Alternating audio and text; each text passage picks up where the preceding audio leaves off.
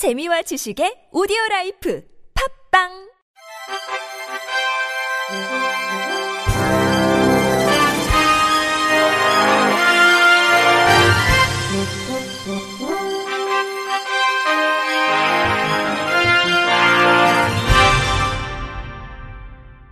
청취자 여러분 안녕하십니까? 3월 셋째 주 주간 KBIC 뉴스입니다. 국회 보건복지위원회가 신종 코로나 바이러스 감염증으로 경제적 어려움을 겪는 저소득 장애인의 생활 지원을 위해 4개월간 월 5만 원의 상품권을 지급하도록 추경 318억 원을 신규 증액했지만 최종 추경에 반영되지 않았습니다. 지난 17일 국회를 통과한 2020년 복지부 추가 경정 예산은 3조 6,675억 원이며 감염병 대응 역량 강화와 민생경제 지원을 위한 13개 사업으로 구성됐습니다. 민생지원 추경에는 기초생활수급자 137만 7천 가구, 차상위 31만 가구를 대상으로 4개월 동안 지역사랑 상품권을 지급하도록 하는 내용의 1조 242억 원이 포함됐습니다. 앞서 국회 보건복지위원회는 경제적 어려움에 처한 장애인 연금 수급자에게 4개월간 월 5만원 상품권을 지급하는 내용의 318억 원을 증액해 의결했습니다. 하지만 여야가 추경 규모를 정부안대로 유지하기로 합의해 최종적으로는 반영되지 않았습니다. 복지부 관계자는 장애인 연금 수급자분들이 저소득층에 포함되기 때문에 저소득층 상품권 지급 내용에 함께 포함된 것이라고 설명했습니다. 올해 중증장애인 국가공무원 경력 경쟁 채용시험 선발 예정 인원이 50명으로 확정됐습니다. 이는 지난해보다 19명 늘어난 역대 최대 규모입니다. 인사혁신처는 이 같은 내용의 2020년도 중증장애인 국가공무원 경력 경쟁 채용시험 시행계획을 사이버 국가고시센터에 공고했습니다. 중증장애인 공직 진출 기회 확대를 위해 지난 2008년부터 지난해까지 중증장애인 공무원 총 284명이 선발됐습니다. 올해는 21개 중앙행정기관에서 5급 1명, 7급 4명, 8급 2명, 9급 41명, 연구사, 전문 경력관 나급 각각 1명으로 선발 분야는 일반 행정, 전산 시스템 관리, 시설 관리, 관세, 사서 등입니다. 원서는 오는 4월 8일부터 12일까지 온라인으로 할 수 있고 시험 절차는 필기 없이 서류 전형 및 면접 시험을 거쳐 7월 24일 최종 합격자를 발표합니다. 장애인 먼저 실천 운동본부가 중앙 장애인 권익공호기관과 함께 21대 총선 장애 용어 바르게 사용합시다 캠페인을 전개합니다. 이들은 21대 국회의원 선거를 앞두고 선거 기간에 발생할 수 있는 장애 인권 침해를 예방할 목적으로 이 캠페인을 시작했습니다. 앞으로 중앙선거관리위원회가 주요 시도당, 국회 사무처 등 선거 관련 기관에 공문을 발송해 장애 관련 표현 사용주의를 촉구하며 정당의 바른 용어 사용에 대한 서명을 받습니다.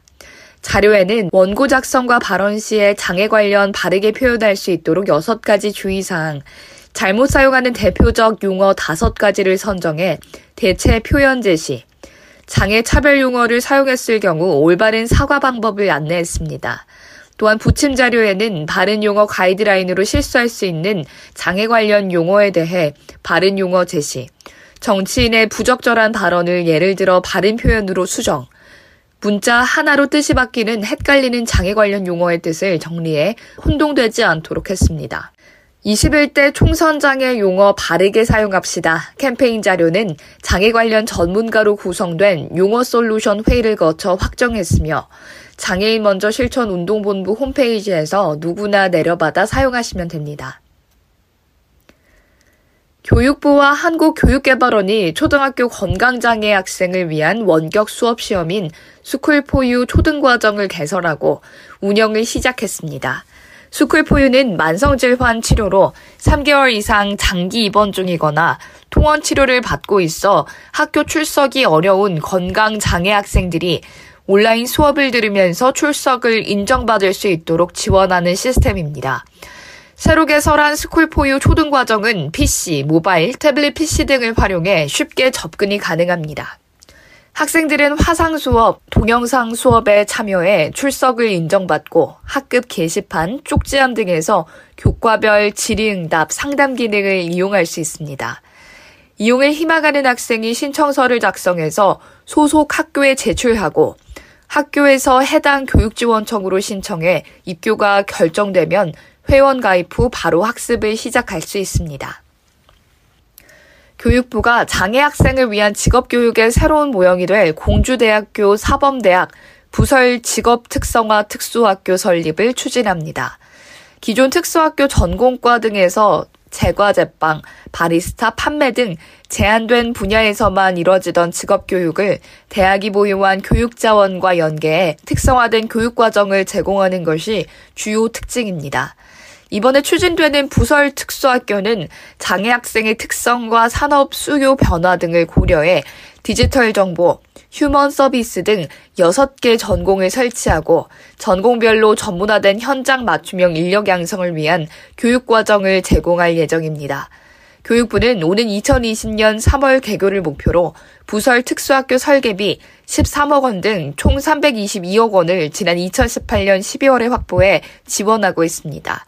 또한 일부 공공건축물에 적용됐었던 국제 지명 설계 공모 방식을 학교 건축에 최초로 적용합니다.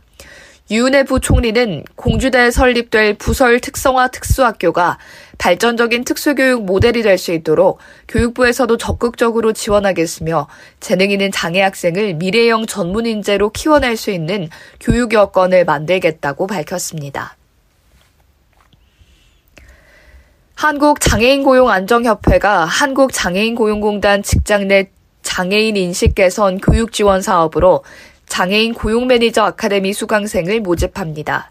아카데미 모집 과정은 고급 과정, 장애인 고용 매니저 기초, 중증 장애인 과정으로 구성됩니다. 고급 과정은 직장 내 장애인 인식 개선 강사 자격 취득자 중 강의 경력 1년 이상, 10회 이상 경력자면 누구나 접수 가능합니다. 기초과정은 직장 내 장애인 인식 개선 강사 자격 취득 중증 장애인 강사 중 강의 경험이 없는 자를 위주로 선발하고 강의 준비에서 사후 관리 등 강의에 필요한 가장 기본적이고 필수적인 사항을 교육할 예정입니다. 수료 시 수료증과 장애인 고용 매니저 자격증을 발급하고 심사를 통해 최우수자에게는 장관상 등을 시상할 예정입니다. 구글이 네덜란드 스타트업 엔비전과 함께 시각장애인을 위한 인공지능 기반 스마트 안경을 개발했습니다. 이 스마트 안경은 지난해 구글이 공개한 구글 글래스 엔터프라이즈 에디션 2 모델에 엔비전의 광학적 문자 판독 기술을 적용해 개발됐습니다. 이번에 개발된 스마트 안경은 오른쪽 테에 장착된 터치패드를 터치하면 앞에 놓인 문서나 사물, 사람 등을 인식해 스피커로 알려주며 안면 인식 기능을 갖춘 카메라로 눈앞 광경을 더 자세하게 인식하는 것으로 전해졌습니다. 구글은 이 제품을 오는 8월 미국 정식 출시에 앞서 사전 주문 예약을 접수하고 있다면서 대당 가격은 2,099달러지만 예매 시에는 약 1,600달러에 판매한다고 밝혔습니다. 이상으로 3월 셋째 주 주간 KBIC 뉴스를 마칩니다. 지금까지 제작의 이창훈, 진행의 유정진이었습니다. 고맙습니다. KBIC.